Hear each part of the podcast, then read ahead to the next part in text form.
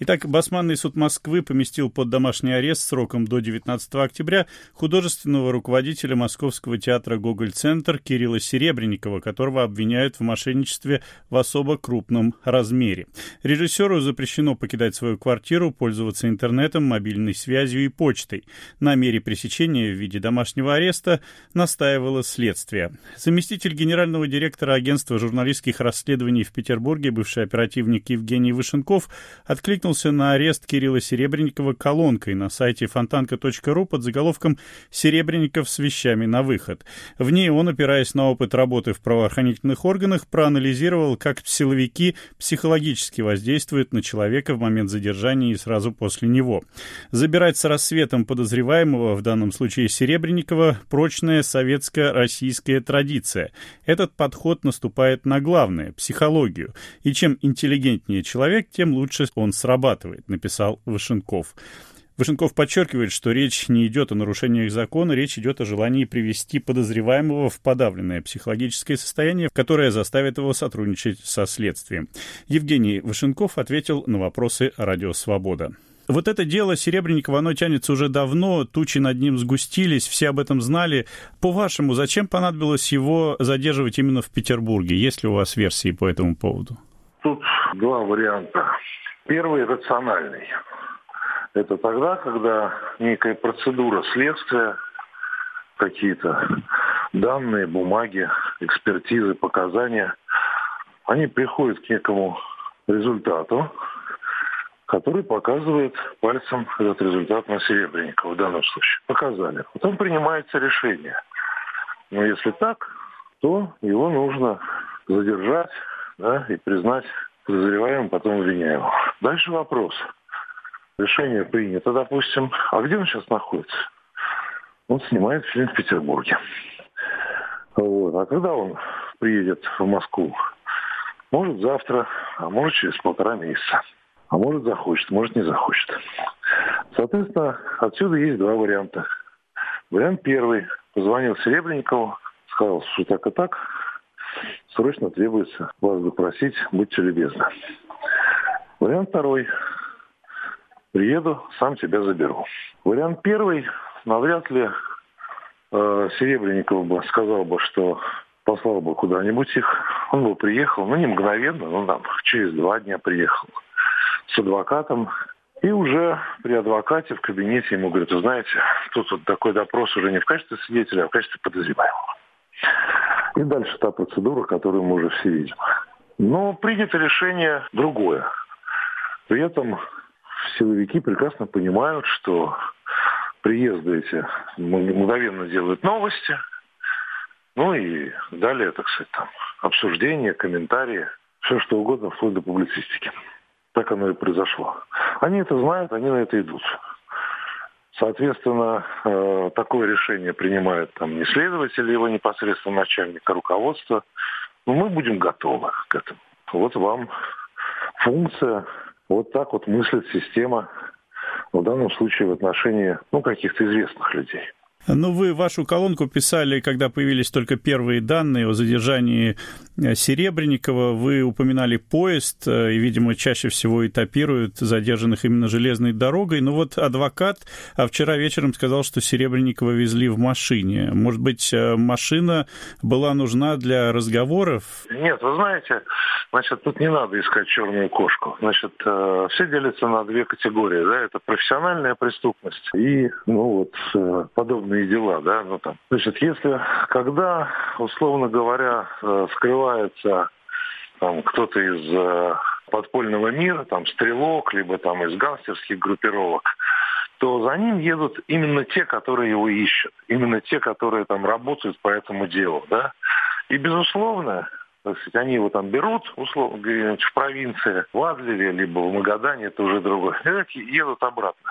Но если это Тверь или Новгород на машине. И здесь, безусловно, ведутся разговоры. Это длинный путь такой, с длинными разговорами. Почему? Ну, потому что это однополчане. То есть, на самом деле, это, ну, они взяли пленного. И э, он э, понятен им. То есть, это понятный противник. И ведутся по-разному. Да, бывает и агрессивно, бывает и душевно. А что это такое? Договариваются. Они договариваются. Нужно нам договориться об определенных условиях, а потом прийти уже к следователю и сказать, знаете, товарищ следователь, вот такие вот у нас показания. А товарищ следователь, он, соответственно, запротоколирует, потому что он фактически делопроизводитель. Это одна история. К Серебренникову это не имеет никакого отношения. Он публичный, у него там знакомые, адвокаты, какие-то народные, заслуженные, твиттеры, э, фейсбуки. Да я что, сумасшедший, что ли, с ним о чем-то говорить? Чтобы потом это через 40 минут появилось, понимаешь, что Ксения Собчак в Твиттере, что ли? Да никогда. Потом одно дело, это ну, как бы мир, которым я занимаюсь, за ним приехали люди, которые, ну, понимают, как это все дело. Но это могут быть абсолютно формальные сотрудники. И э, никто их не уполномачивал и не будет уполномачивать. Вы уж там пока э, его ведете, вы уж там его разогреете. Да боже упаси. О чем? О том, как там кто-то какие-то театральные постановки делал? Нет. Этого не будет Серебренников. Это просто будут, ну, там, молчать всю дорогу, наверное, если там Серебренников пожелает, он будет молчать всю дорогу. А вот. А так, ну, делать нечего. Можно и поговорить, там, сколько, шесть часов ехать. Ну, я не знаю, там, изображая жертву, неплохой фильм, а как снимали. Почему бы нет? Ну, э, Серебренникова привезли в Москву во вторник вечером, сразу дали понюхать запах камеры, как в свое время Навальному, который уже был готов ехать в колонию, а потом ему дали условный срок по делу Киров леса. И довольно очевидно, что Серебренников сейчас в шоковом состоянии. Э, зачем при определении меры пресечения сегодня утром его обвиняемого в экономических преступлениях э, поместили за решетку? Это вот часть ответа общественному мнению, о котором вы говорили, или требование закона? Мы с вами, когда разговариваем, мы мыслим ну, некими правильными, абсолютно здравыми смыслами. Да? Ну, про, они правильные. Система немножко по-другому работает. Я подозреваю человека да, в таком-таком-то преступлении. И я имею право задержать его на двое суток. Я же имею право, имею право и как бы я его задерживаю. При этом мне говорят, ты в камеру. Я говорю, обождите, обождите. Камера, что это за вообще за слой такой? Я его задержал в изолятор временного содержания. Он там находится, там подушка есть и так далее. И так далее. Что вы кричите, да? Я ничего законного не сделал. Да? То есть система мыслит такими категориями. Да? И действительно, сказать, что что-то вы сделали незаконно, нарушили законы, дальше называется трактовка. Одни говорят, слушайте, да, где здравый смысл, зачем его сажать в камеру? Другие говорят по-другому. Вот это называется общественная публицистика. А с точки зрения процедуры все, все в порядке. Никто же не шумел, когда до него также поступили с 10 тысячами бизнесменов. Их было 10 тысяч или 20 тысяч или 30 тысяч. Ну да, были какие-то новости. Но возмущения не было. И среди них, я уверяю, там большая там, половина она была абсолютно там, она не была известна как Серебренников, но это были там абсолютно нормальные люди, которые тоже бы не побежали к камышам границы, отстреливаясь из нагана. Мы понимаем, как устроен этот мир. Вот. А это внешне, поэтому претензий предъявить нельзя. нельзя. А дальше идет то, что за скобками – Безусловно, в законе прописано о том, что оказывание какого-то морального, психологического, не говоря уже о физическом воздействии, как бы недопустимо и так далее, и так далее. Безусловно. Это все написано, потому что так устроены законы. Вот. Но нету той полицейской системы мира, Америка это или Уганда, или Российская Федерация, где это давление не оказывается. Иначе все теряет смысл. Даже, наверное, шахматисты, когда играют друг с другом, помните Карпов-Каспаров, и то оказывали какое-то моральное и психологическое давление друг на друга. Какими-то вещами целые статьи выходили.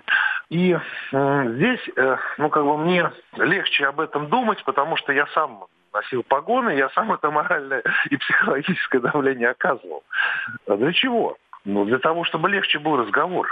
Потому что следствие изначально это наступательная история. Вот если суд, да, э, он должен быть абсолютно, да, судья смотрит на две стороны, да, и как бы на двух весах взвешивает, да, так сказать, кто там из них прав, то следователь, он изначально наступательный. Да, то есть он наступает на крепость, он должен пробить эти ворота. Да? И здесь, безусловно, нахождение в камере, э, там процедуры, знаете, какие. Э, как только ты попадаешь в изолятор временного содержания, нужно снять отпечатки пальцев рук. Стоит прапорщик рядом, который там говорит, ну, будьте любезны, закатайте рукава, мажется определенной краской. Все культурно вежливо, никто даже больно не делает. Но это же психологизм, и чем более человек отдален да, от этого мира, тем больше это воздействие.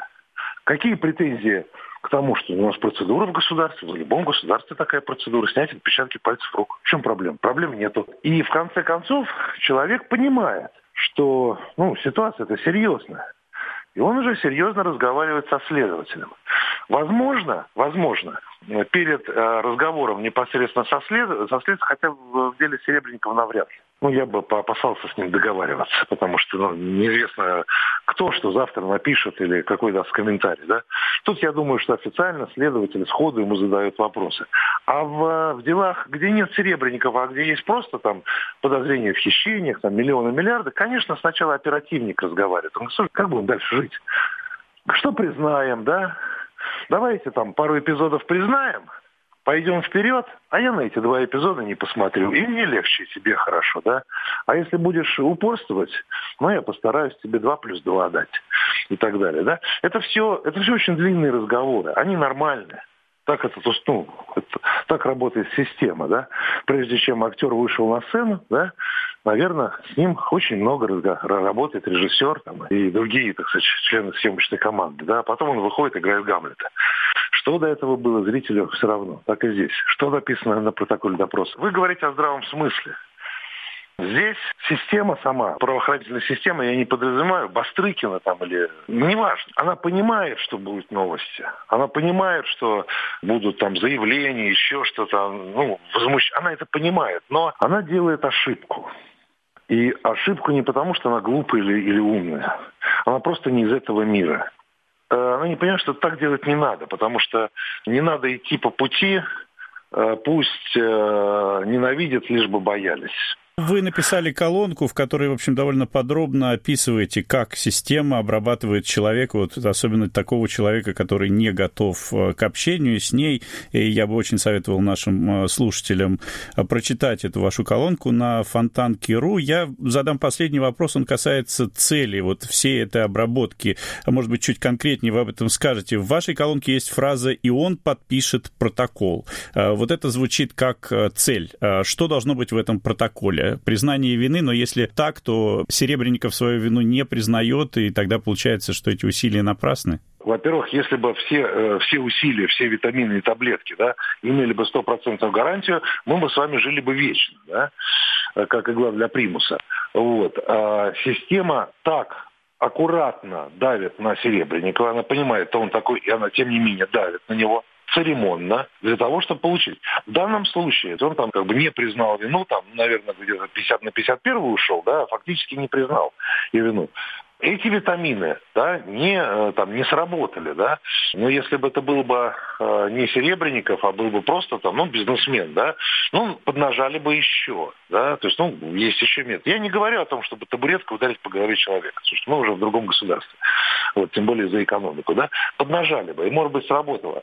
Но ведь изначально э, Сейчас это немножко не предмет нашего разговора, но изначально же следствие практически сказало, слушайте, а это он дал первоначальные показания. Поэтому в действительности произошло то, что выгодно следствию.